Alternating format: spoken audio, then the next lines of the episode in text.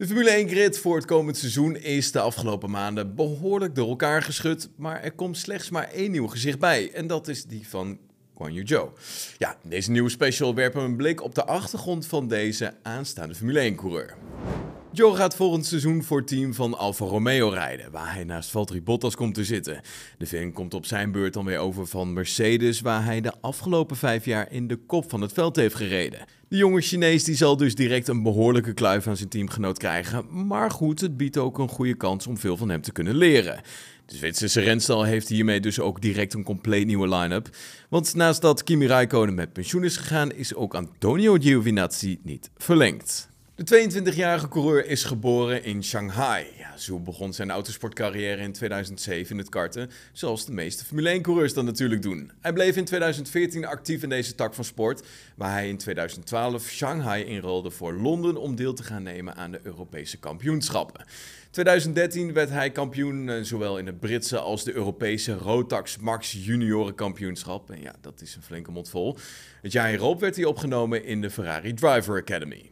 In 2015 maakte Joe de overstap naar het Italiaanse Formule 4 kampioenschap. Hier ging hij rijden voor het team van Prema en met in totaal zo'n 9 podiumplaatsen werd hij tweede in zijn debuutseizoen. Tegelijkertijd reed hij ook een aantal races in het ADAC Formule 4 kampioenschap. Het jaar erop, in 2016, maakte hij de overstap naar de Toyota Racing Series in Nieuw-Zeeland.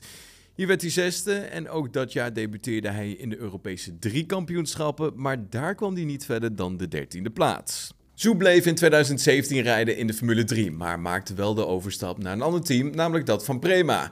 Dat seizoen stond hij meer dan eens op het podium, maar overwinningen, ja, die bleven nog uit. Deze kwamen in 2018, opnieuw in dienst van Prema. In totaal schreef hij zo'n twee zegens op zijn naam, maar door wisselvallige resultaten dat seizoen kwam hij niet verder dan de achtste plaats. Het jaar erop ging hij door naar de Formule 2. Meerdere podiumfinishes leverden hem de zevende plek in het kampioenschap op en de Antoine Hubert Award voor Rookie van het jaar. In 2020 boekte hij zijn allereerste zege in Sochi. Vijf podiumplaatsen in totaal dat jaar leverden hem de zesde stek op in het eindklassement.